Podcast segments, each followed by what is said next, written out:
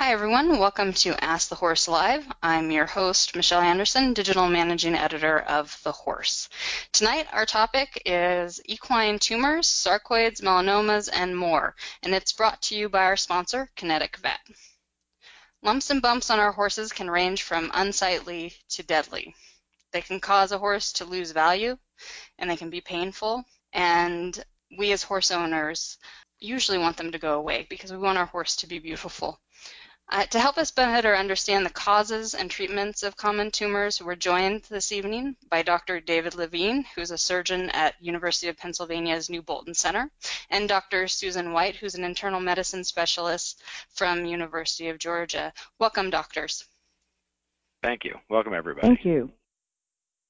Before we get into our full introductions on the doctors, I want to let everyone know who's listening that we have uh, compiled resources for you at thehorse.com slash skin tumors. Uh, we received a lot of questions tonight, and there's a lot of difference in tumors and variation, and so we thought that those resources would help you. If you don't find the exact answer you're looking for tonight, uh, maybe those resources could help you out. And with that, let's go ahead and talk to Dr. Levine. Can you tell us a little bit about your experience dealing with uh, tumors in horses?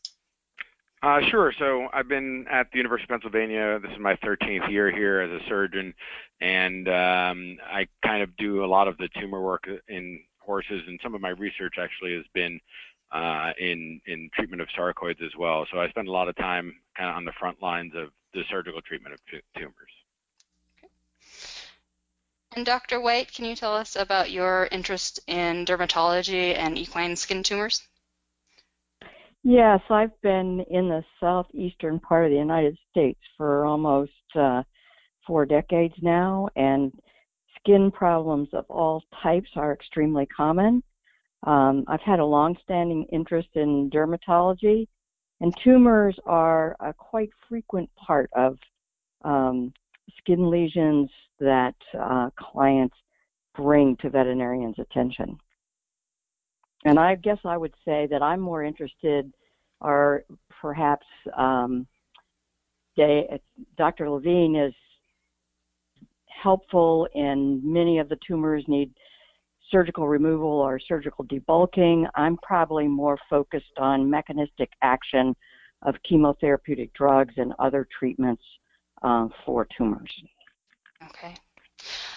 I want to give our listeners a quick review of the Ask the Horse Live format. We're going to be starting with the questions that everyone submitted during registration. Uh, if you have a question and you're listening live, you can go ahead and send that in to us. Um, also, if you would like clarifications on one of the doctor's answers, um, go ahead and send us questions about those as well.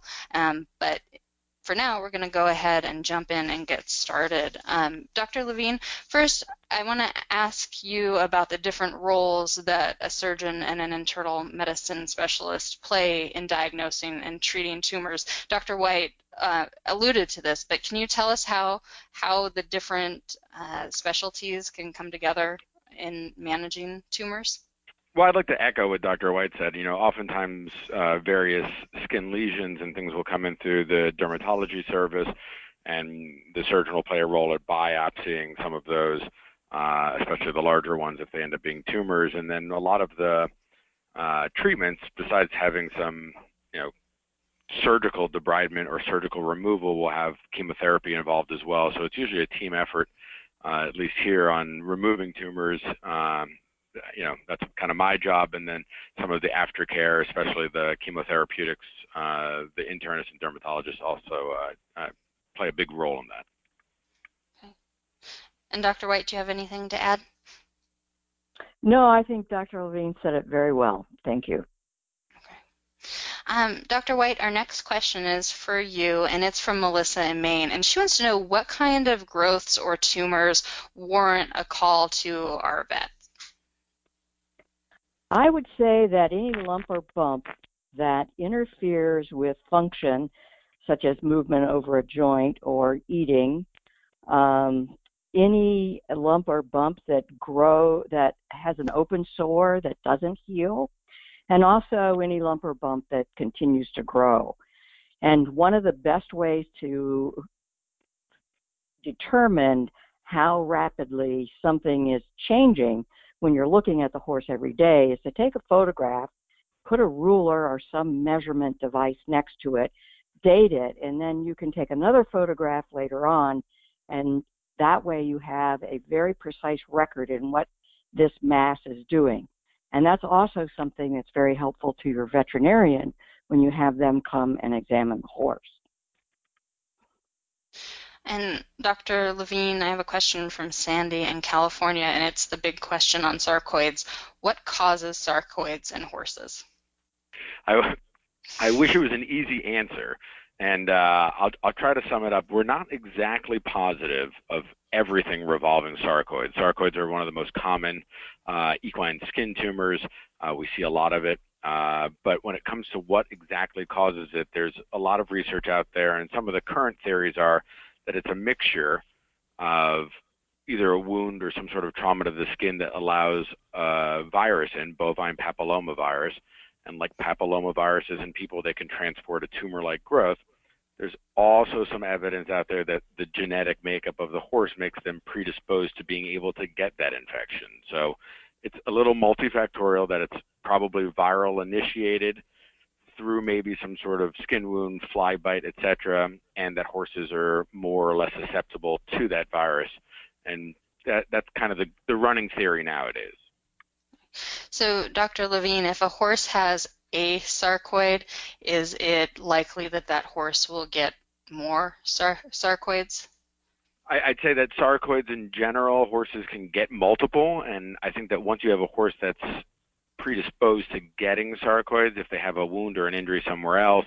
Uh, oftentimes they can get sarcoids there. So I, I do think that some horses are more predisposed to getting sarcoids, and depending on how robust their immune system is to it, some horses get sarcoids much worse than other horses. So some horses will get one small one, where some horses will develop it all over. And Dr. White, could you describe to us a little bit what sarcoids can look like and how we can differentiate them from uh, other possible causes of tumors? Um, well, sarcoids can masquerade as a variety of presentations. There is actually six classifications of sarcoids um, based on their visual appearance. They can be flat and hairless, uh, they can look like a, a, wart, a sort of cauliflower, um, uh, hard keratinized growth. Um, they can be a big mass that is actually under the hair, haired skin, and all you see is the mass, but the hair and skin over it um, looks normal. Um, they can look like granulation tissue or proud flesh and they can be any combination uh, and permutation of those presentations. Um, as Dr. Levine said, um, every horse is different, and some horses will have multiple uh, sarcoids that grow rapidly, and other horses will have one or two flat or little bumpy ones with some hair loss that may be stable for years. And I think that's another reason why keeping your photographic record is a is a good plan as far as um, trying to characterize what that tumor is actually doing in the horse. So, to that question of finding out if it's definitively a sarcoid, what options do horse owners and their vets have to figure that out? The definitive diagnosis is made from histological evaluation of a biopsy. And as we go into different treatment modalities, many of them really shouldn't be tried unless you're absolutely positively certain that you are treating a specific tumor, a sarcoid or any other tumor. And as Dr. Levine says, that's a lot of what he does at Penn is he's biopsying tumors so that they can be diagnosed microscopically. And that leads us to our first uh, live question of the evening. And Dr. White, I'm going to give this one to you. Chris is listening live, and she has a mare that developed an occult sarcoid during pregnancy. Are there certain treatments that should be avoided for a nursing brood mare? Mm, probably. Question, huh? yeah, Probably not, but you know that's it depends on what the treatment is. You know, I don't know what the uh, distribution, uh, for example, of cisplatin, which is a chemotherapeutic agent that's often used um, either injected in an oil emulsion or uh, placed in the tumor in a biodegradable small bead. Um, it is dispersed from the tissue, but the, I would probably have to look into that. Jump in here, Dr. Levine, if you know what the um, elimination uh, profile of like cisplatin is, whether it's passed in milk or not. I'm with you in that it's probably a very low risk for some of the chemotherapeutics, but there are other sarcoid treatments that don't involve chemotherapeutics uh, that can be used safely in pregnant mares for sure, whether it be surgical removal with cryotherapy or uh, you know laser therapy. Um, we do a lot of the uh, autologous vaccination, which also would be you know absolutely safe in a pregnant mare. But you know it's one of those things. I agree with Dr. White. I'd have to look into it a little more, but I'd be I'm always on the cautious side and would probably do something that's um, one of those non-chemotherapeutic routes in a pregnant mare, or wait till she foals and then take care of it. Yeah, so, exactly. Yeah, and so Chris's question is about the nursing foal, and I'm wondering if a sarcoid were to pop up during pregnancy, uh, when would you need, when would there be an urgency to take care of it if there is a foal? Is that something that could wait until after the foal was weaned? Um, Dr. White? It depends on how rapidly it's growing. If it's an occult sarcoid that's you know, nickel sized and and it has lots of hair and maybe a few tiny bumps in the skin, you can probably wait. Characteristically, occult uh, sarcoids and um, uh, the verrucose, the really small verrucose ones, are typically slow slow growing. Um, I've owned horses myself where I've looked at occult sarcoids for years on end, and they never really um, grew more than a millimeter or so a year, and if they're in a benign location, I've let them be. So I don't think that's a problem as far as um, if it's that type of sarcoid. If it's one of the fibroblastic ones that looks like granulation tissue or an expanding mass under the skin, uh, that's a that's a whole different story. And and this is the difficulty when we talk about how can I treat it because treatment is very dependent on the type of sarcoid, on the circumstances of the horse, um, and on, in many instances, on the expertise of the of the veterinarian that's um, working with you with your horse. We all have different talents, and many of the treatments, um, you know, it's somewhat of an art still. I think Dr. Levine is the world's expert in the uh, tumor removal and then treating that piece of tumor and then putting it back in the horse as a means to stimulate immune response, but not everybody could maybe do it as well as him. I don't know about that, but I'll, I'll say thanks. Um, Dr. Levine, with that being brought up, can you explain to us a little bit about that that work you're doing and, and the prospects for that in the future in, in treating sarcoids in yeah. horses? I mean, quickly, I, I didn't come up with the idea. Uh, I heard about it uh, at uh, an uh, Association of Equine Practitioners meeting where someone had tried removing a sarcoid, uh, you know, mo- modifying the tumor and injecting it back into the horse to create an immune response. And the more research I did into it and thinking about how well vaccines work for papilloma viruses like this bovine papilloma virus, it, it was intrigued me, and I tried it on a very challenging sarcoid of mine about eight years ago.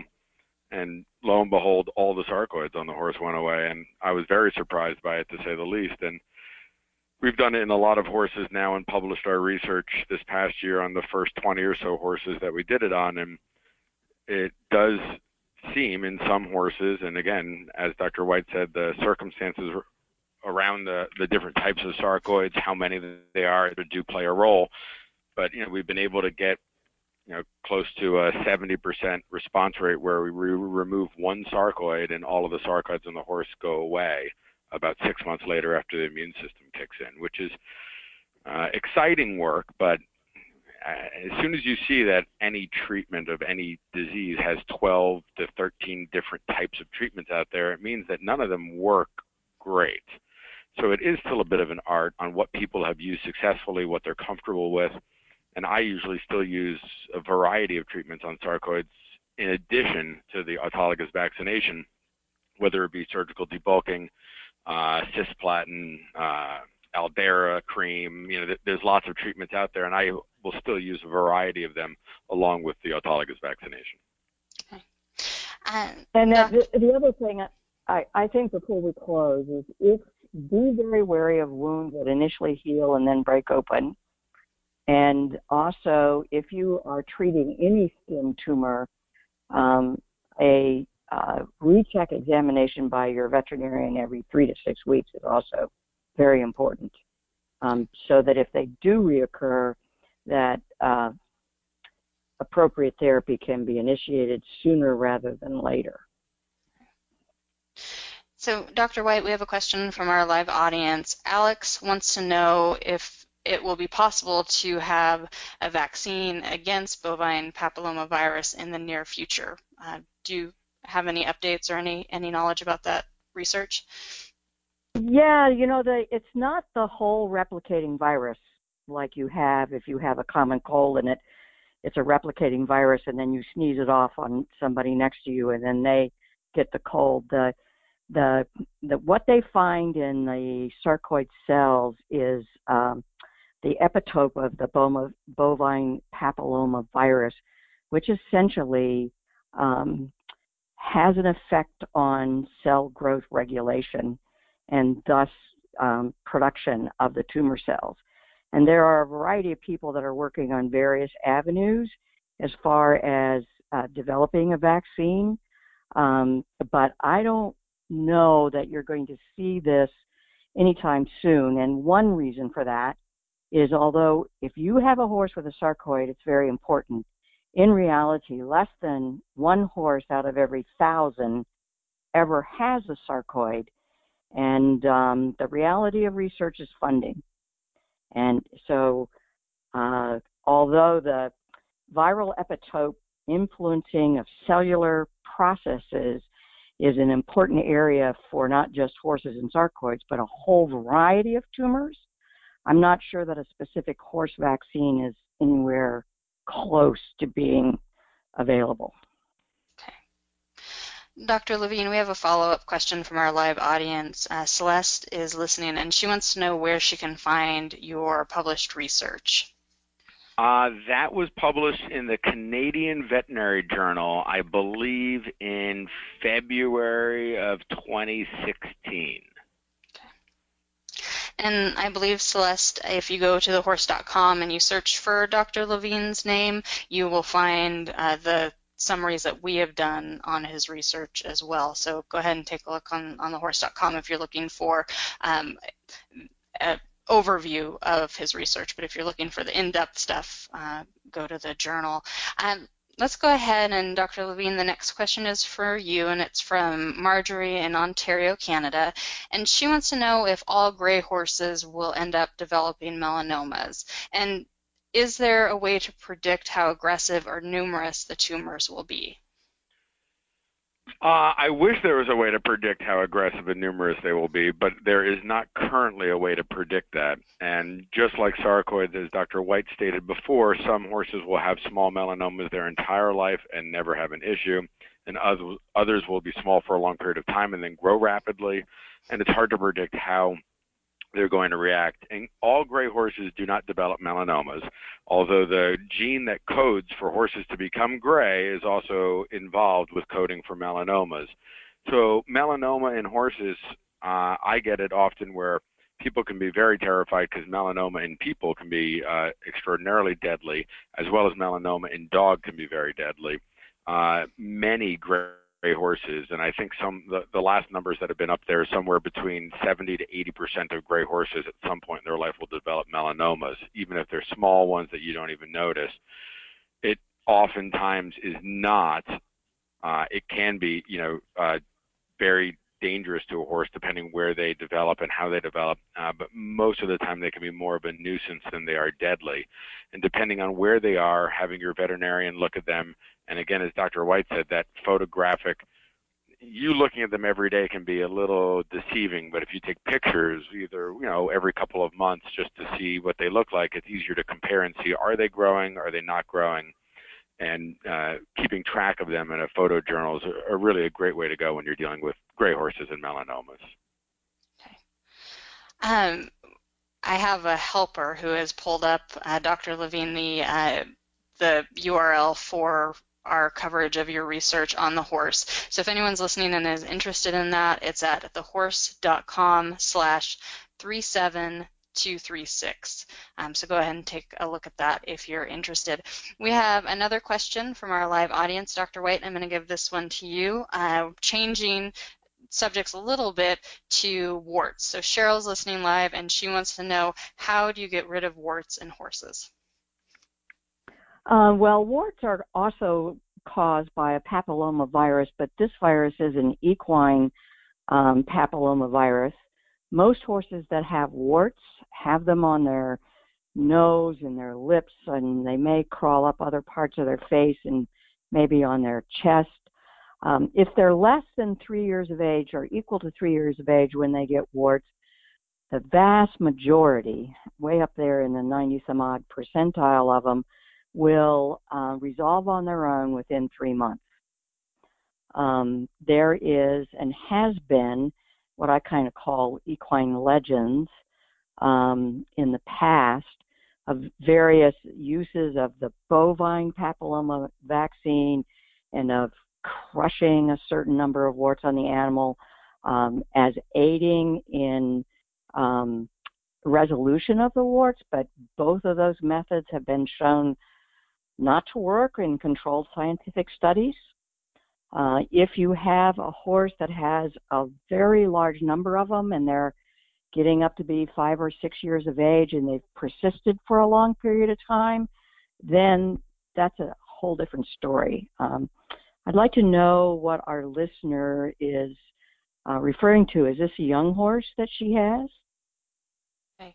So Cheryl, if you're listening, go ahead and let us know um, if you're talking about a young horse or an older horse. I know from my own personal experience, it's like your yearling that you're just about to go start showing in halter, and then they get these horrible warts on their face before you want to take them to the horse show, or every young horse in the barn gets them uh, within weeks of each other. Is that, Dr. White, a typical experience for horse owners?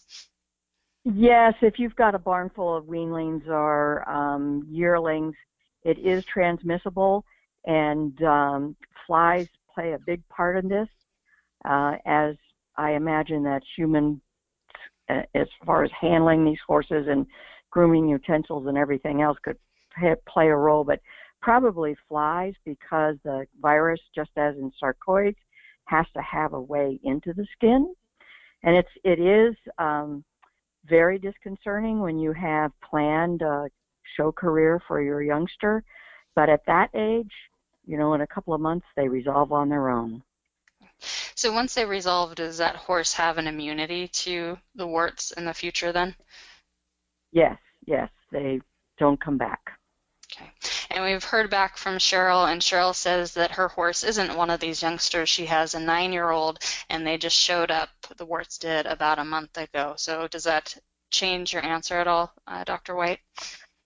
Um, well, in that case, if the horse is nine and it has a number of these um, proliferative cauliflower looking little bumps on it, I would highly recommend that she have her veterinarian take a couple of those off and have them evaluated histologically to find out if they really are um, warts due to the equine papillomavirus.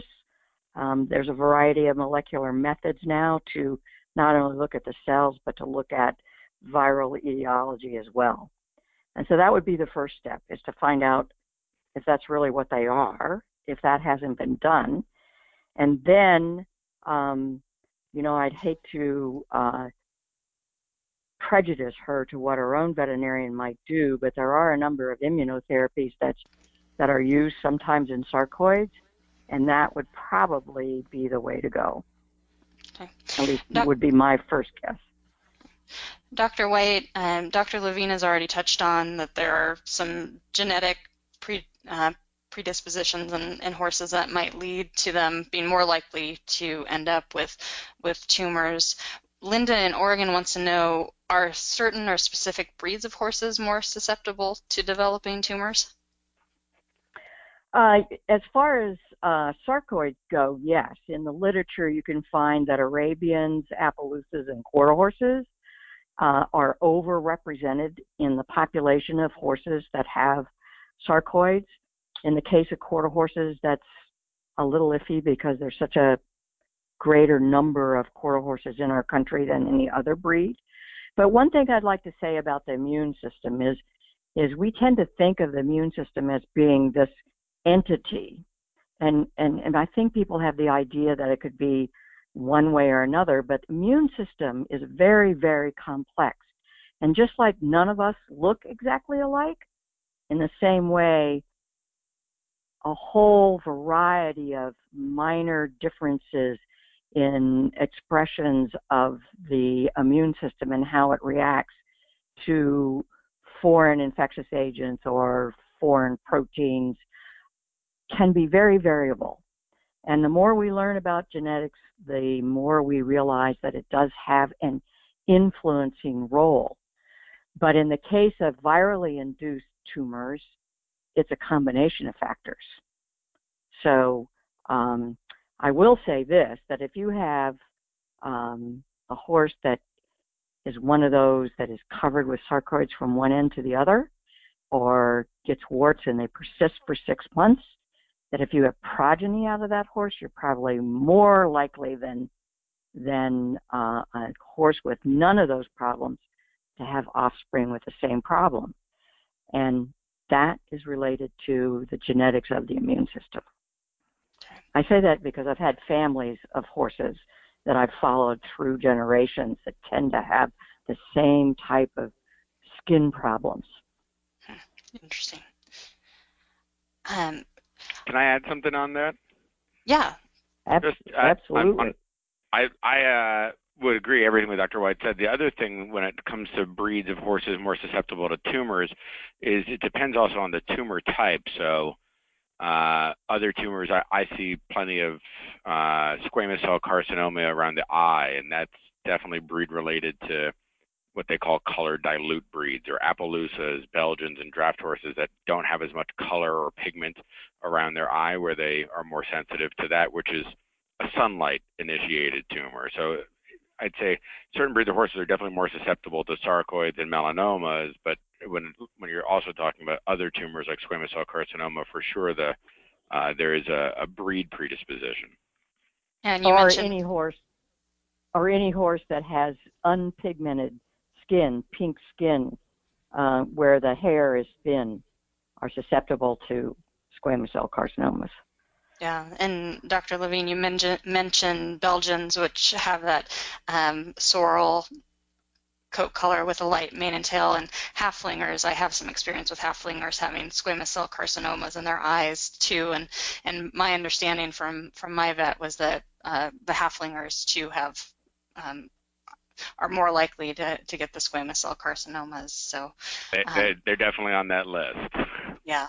So what recommendations do you have for those horses then? Is it as simple as putting a fly mask on them to try to protect them from, from the sun? Uh, and sunscreen, as silly as it sounds. And I want to say that the best sunscreen is a zinc oxide based sunscreen. Um, and not some of the human ones, which can be very irritating to human skin, and some of them are very irritating to horse skin. So a zinc oxide based sunscreen. And there are actually a couple of horse sunscreens out there now. Mm-hmm. Kinetic makes one your sponsor. Yes. I was just thinking that. I know they do. They have a good one. There you go. Because I, I have a, uh, a bald-faced quarter horse that, that uses it on his nose. So, um, Dr. Levine, our next question is for you, and it's from Liz in Arizona, and she wants to know if there are any new treatments available for melanomas in horses. Uh, there are. So, um, again, when you're talking about the actual treatment of melanomas, and you could list uh, a dozen of different treatments, it usually means that none of them work uh, great. But there's new research out there now. Uh, there's been uh, another autologous vaccine that uh, was developed many years ago uh, that I have uh, used over the years. And there's two new vaccines out there. There's a melanoma vaccine designed for dogs called Oncept, which has been used recently uh, for melanomas. Uh, it's fairly expensive and the research is still young in it, but that same group is developing and it's not quite at the market yet. I think they're another year or two out, but a horse melanoma vaccine and they're in clinical trials with that now. So I've been chomping at the bit to get a hold of a sample of it. Uh, but these are vaccinations, again, trying to get the horse's immune system to attack melanoma cells. Uh, besides that, there's also been pretty good advances not only in chemotherapeutics but um, localized radiation therapy uh, for various tumors. So um, I'd say that when you're talking about melanoma, there's exciting stuff coming out on the melanoma vaccines that are out there, but the, it's still it's still early. We're still a couple years away, and then once it comes out, you're another couple years away before you have some good science behind it. Yeah, I uh, know a woman who breeds Andalusian horses and has a gray stallion, and she's very excited about the prospects of having a vaccine because she has beautiful she horses. She may not like it when she sees the price. They're very well, nice horses. the other thing is, and when we talk about these vaccines for tumors, you have to realize they're not like vaccines for tetanus and West Nile virus, where you give them uh, in advance of the disease so that the disease never gets started. The vaccines, uh, in particular, that are developed and are being developed for melanomas are agents that um, are asking the immune, they are putting in um, DNA um, of a tyrosinase uh, enzyme, which is important in tumor growth, that is slightly altered and tagged to the melanoma cells. That's the autologous part that Dr. Levine was talking about. And then they in turn attack the tumor. So it is something that you do after the tumor has developed and not before. I just wanted to make that that very clear. The Oncept dog uh, vaccine has been used in horses. Um, the jury is still out. Um, there has been anecdotal reports. We have listservs that veterinarians talk to each other about different things, and there are um, reports that in some few horses on Oncept, the tumors actually grow more aggressively. So the science is not all done yet, as Dr. Levine said. And I have not had a lot of experience with it. I've used it once or twice, but uh, realistically, I, I haven't had a lot of experience with it because the jury is out on whether or not it works or makes them worse, and the cost is is outside of the majority of uh, my clients' price range. Yes, the Immune FX autologous vaccine out of the Florida group is, um, I think it's twenty six hundred dollars, and I think you probably have that by the time you buy the injector and give four doses of the Oncept. So Correct. you know you're you know it's it's it's in the and that's just for the drug. That's not mm-hmm. anything else. So one thing I wanted to mention for the old horsemen in the group. Mm-hmm. At one time, I was taught. I don't know. Dr. Levine is a lot younger, but at one time it was thought that you shouldn't surgically remove melanomas because quote unquote, you would make them angry and they would then become malignant. And I think that has been totally debunked. And so, um, surgical removal of melanomas that are around the anus and interfering with passage of manure, um, for example, uh, or are in the, uh, you know, in other areas that are accessible, surgery is um, an option for giving that animal more time, if nothing else. I would agree with that. I mean, a lot of people are always worried about them becoming malignant, and I don't think our treatment makes them malignant. Sometimes if you if you don't remove all of them, you can, you know, what they say is activate them to grow a little bit faster. But in my experience, if they're causing a problem and need to be removed, debulking them still makes the most sense.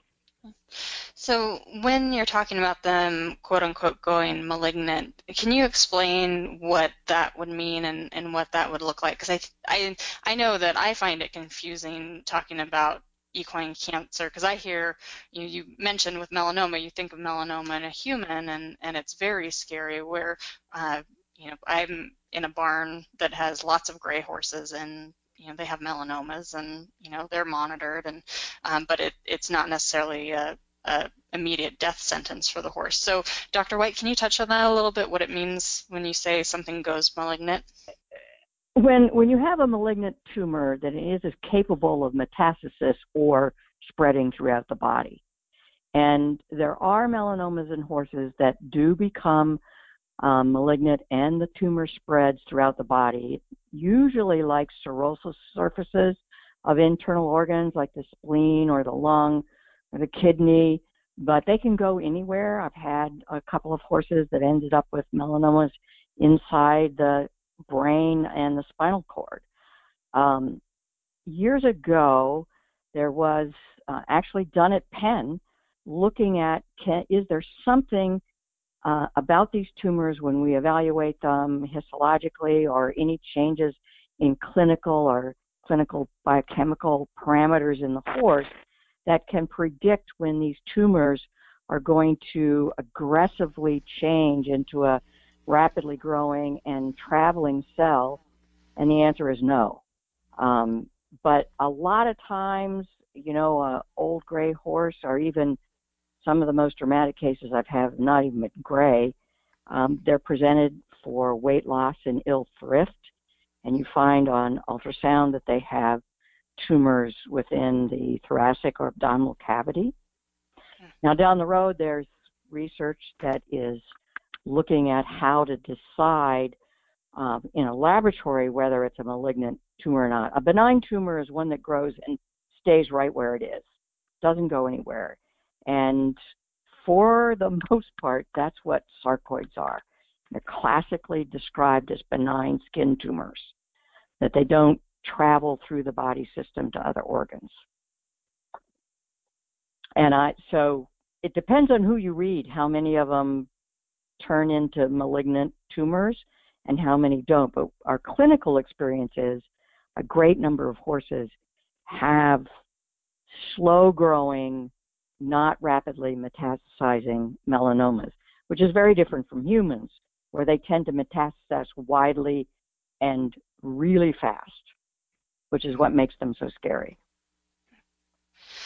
Our next question is for you, Dr. Levine. It's from Alex in our live audience. And Alex wants to know uh, if you can advise on the success rates for cisplatin for sarcoids. Do you, do you have a figure?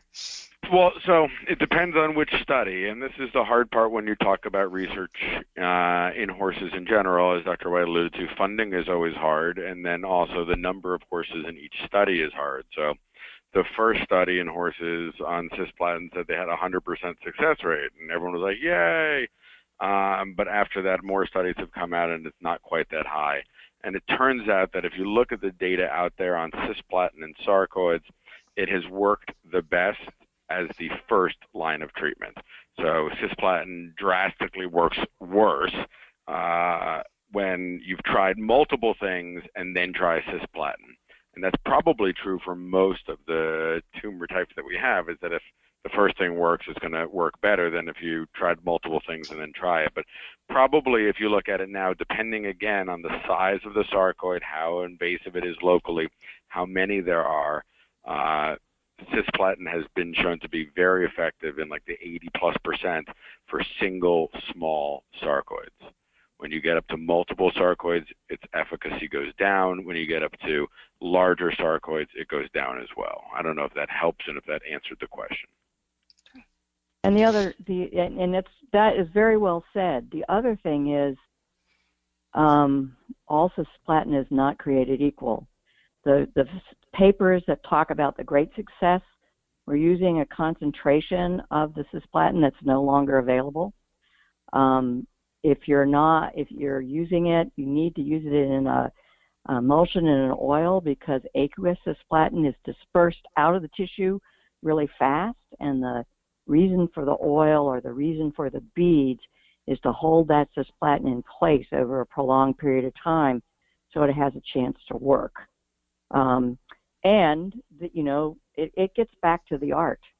You know, in in in one paper it says it's 80% successful. That may not be the case for every single person that, that tries it. it. There's a learning curve, as well as all those other influencing factors, and that's that's kind of the problem with this tumor. then there are probably 15 legitimate ways to try and do something about them. Um, it you can't do it in sound bites. That might be more than ought to be digested, but it, I, I mean it's. And the other thing about cisplatin is it's a cumulative chemotherapeutic drug, and so when using it, you have to be very careful. The humans handling the drug have to be very careful um, because of its cumulative effect. We have a follow-up question to our earlier discussion about squamous cell carcinoma. Uh, Dr. Levine, Stacy M is listening live, and she wants to know if there are any new treatments available for squamous cell carcinoma in the eye. Ah, uh, in the eye. So the hard part with squamous cell carcinoma when you're talking about the eye is how invasive it is and how quickly you caught it. So oftentimes you'll see it first in the third eyelid which is what you know protects the eye when the horse uh, closes it, and that can be surgically removed. But squamous cell carcinoma can be sneaky, and oftentimes it can spread in the eye. And there are various treatments out there uh, that are being used now with uh, chemical photoablation, so injectable, basically a dye that you inject into tumor cells uh, it gets picked up by the tumor cells, and then when shown a light, it will kill the cells. That's some of the stuff that's being done now in the human side that we've dabbed with a little bit, uh, as well as various chemotherapeutics that you could use to try to slow down squamous cell carcinoma. Unfortunately, with advanced squamous cell carcinoma, oftentimes what we end up doing is uh, removing the eye and the tissue around it to remove the whole tumor to keep it from spreading to the bones around the skull uh, and along the face. So squamous cell carcinoma, when caught early, can be cured with surgical removal, but when caught late, uh, sometimes you're talking about a, a, a, very aggressive removal of the eye and the surrounding tissues. The early, the early ones that involve the eyeball, you know, the conjunctiva or um, the limbus, where the sclera joins the clear part of the cornea. Mitomycin C is a topical uh, agent, which has shown um, actually uh, it's been very helpful in quite a lot of cases. The photodynamic therapy that uh, Dr. Levine referred to, I know at Texas A&M they do a lot of it and it's very successful, but it's right up there with the vaccines for melanomas. It's a very expensive treatment, very successful. And, and, and, and very, very challenging and expensive to even have the equipment. There's a huge learning curve with that.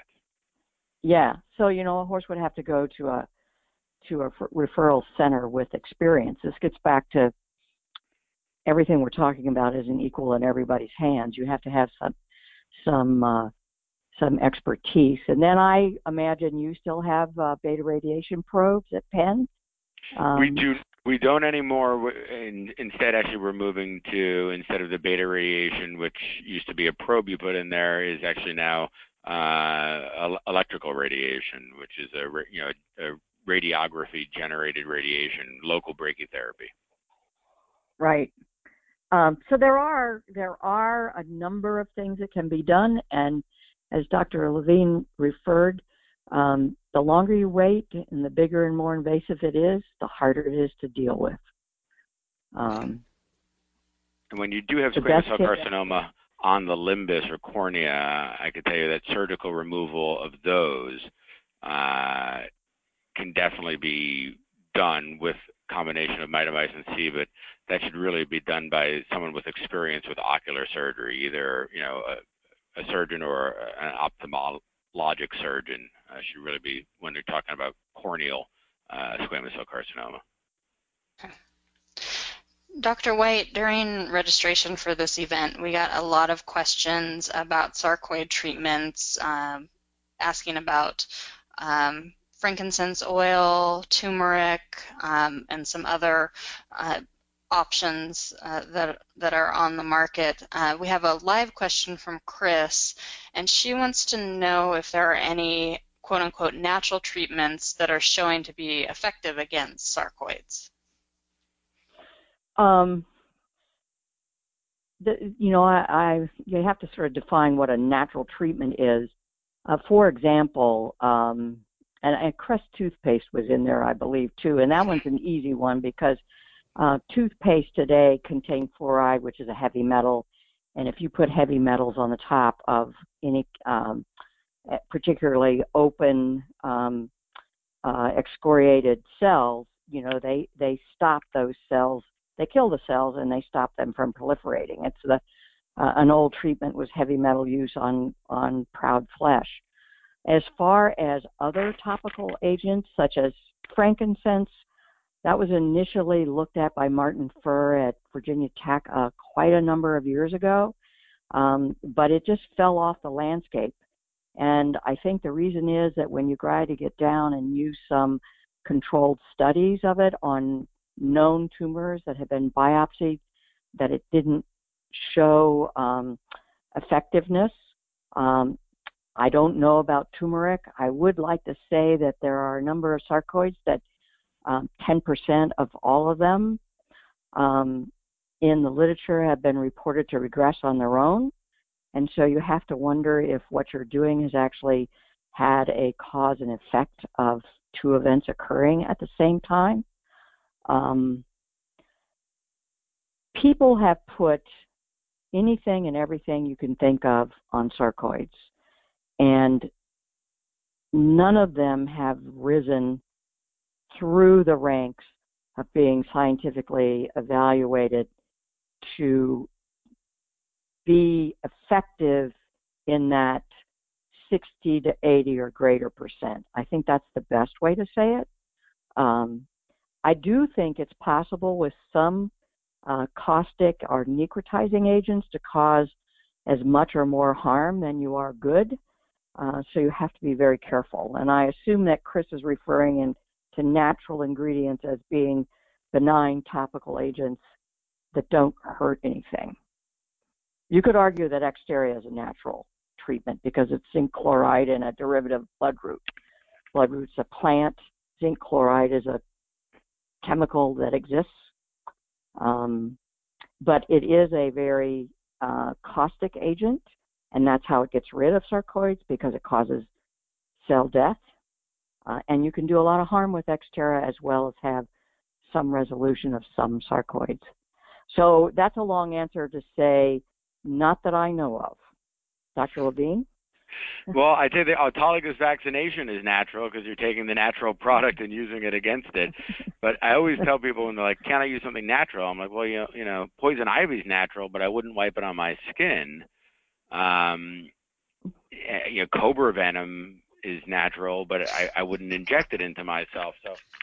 when it comes to a lot of the natural compounds out there, there's not a lot of research that goes into them, and when the research does go into them, uh, oftentimes they it doesn't pan out. And I've seen everything wiped on sarcoids, and I've seen everything wiped on wounds to you know to go that far. And everyone claims you know their thing works, but what I like to see is is actual numbers in, in controlled research environments with unbiased people doing it. And oftentimes that stuff doesn't pan out. And if it did, we would all be excited and have something to choose. But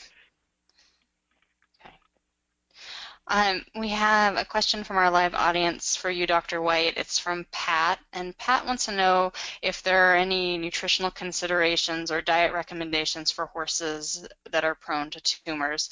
Uh, Cindy is also listening live, and she wants to know if you have any recommendations for supporting a horse's immune system to maybe help them fight off these tumors. Dr. White?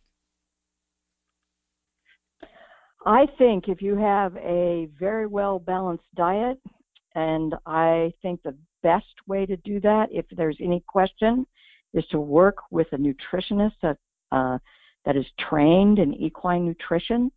Um, I deal with an awful lot of inflammatory skin diseases in which we're trying to decrease inflammation, and that's where the one supplement that's been shown to be helpful is the omega 3s. Um, as you know, there are some immune stimulating products on the market that are injectable and they have had various um, and they're used when you're trying to treat a, a, tumor of some kind and they they have had um, uh, some effect on and of different tumors. Uh, the one I'm thinking of is the old regressin, which has now become immunocidin and is marketed for dog mammary tumors. Used to be very effective in sarcoids. But as far as a diet with a nutritional supplement, um, as they tell us in human medicine, the very best thing you can do is to make sure that uh, all the elements in the normal diet are there. And the thing that I worry about is when people have a variety of supplements that they are adding to a commercial diet, um, then you may have things that are out of balance. And very rarely do people, when they're analyzing a diet, look at the hay, at the concentrate, whether or not it's a commercial mix, what's in that commercial mix, and then all the different supplements that are added. So um, I'm dodging the question a bit, but um, I, there isn't a supplement out there that you're going to give a horse that is going to make their immune system something that the genetic makeup is not there for. Okay. Um, Dr. Levine, we have a question from our live audience. Lori has a gray quarter horse that is rapidly growing melanomas on his sheath her says that uh, they are on the inside as well, plus around the anus. Now the horse has a lump on his throat and is coughing. Is it possible that it has spread to the horse's respiratory tract? Um, and she has a follow-up to that question is when do you know that it's time to euthanize your horse that has melanomas? Okay. Um, I will tackle it in parts. So Melanoma is often in the perineal and preputial area, but the other place where it's often found is in the guttural pouches uh, around the throat and in the lymph node chains kind of around the throat in the throat latch. And they can also travel down uh, in the jugular groove down the neck lymph node chains as well. Um, so it would not be surprising to me if the lump that they're feeling is also a melanoma.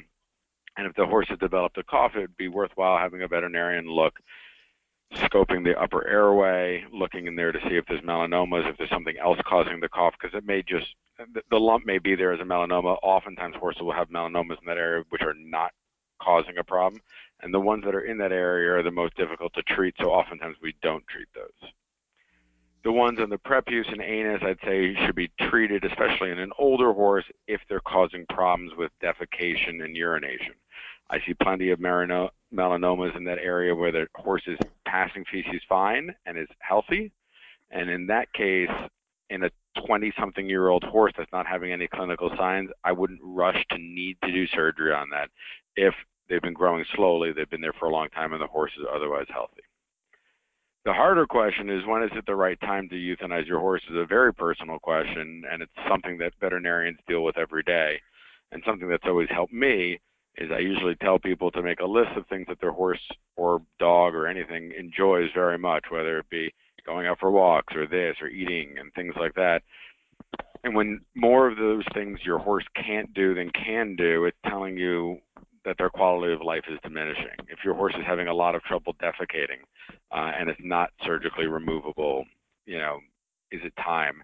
It's a very personal choice, and it's something that you know you your veterinarian, your trainer, everyone that's with you can help you decide on. But it's something you have to be comfortable in, knowing that you we have the ability in our profession to ease suffering in horses who are prey animals and don't really understand what's going on. If that's helpful at all, Dr. White, I don't know if you have another opinion on that. Uh, yes, and I always tell people that I think you've very well said that to consider the animal's quality of life uh, as the most important thing.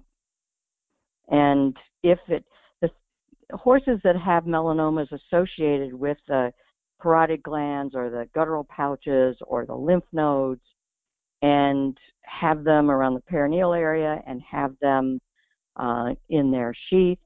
Um, very often those horses also have internal tumors. Um, and one of the things that you'll see um, is weight loss in those horses, just like you see weight loss in people with cancer. So that's another another indication. Despite their diet, they're losing weight, or despite their appetite. Um, this can tell you a little bit about the quality of life.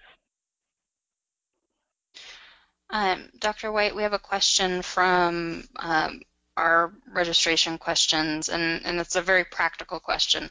Anne in Florida wants to know how to protect sarcoids and melanomas that are in places where blankets or tack might rub on them.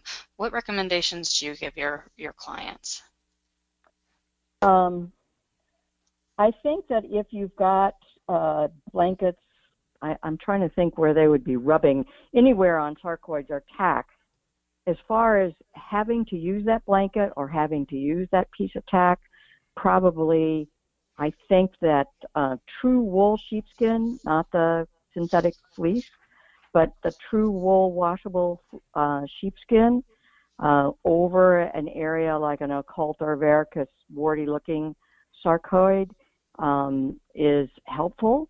If the um, if the tumors are open, you know, if they're draining melanomas that drain the black necrotic tissue, or if they're excoriated or um, granulating looking uh, uh, sarcoids, then I think you're in a position where you're going to have to come up ways uh, with ways to cover those. And I think tack in particular is probably not indicated over anything that's an open wound but you may be able to use. Um, I actually had this in my own horse. He had a he had an occult sarcoid right across where the crown piece of the bridle or the halter went, and uh, I, that's what I did. I used the true wool sheepskin, and it prevented it from being further irritated to the point that it became a wound in a blanket situation, you may be able to um, sew pieces of the, the, washable wool, true wool um, sheepskin in areas that so you don't have rubbing if it's around the collar of the blanket or at the chest piece of the of, of the blanket. Is what I'm thinking about.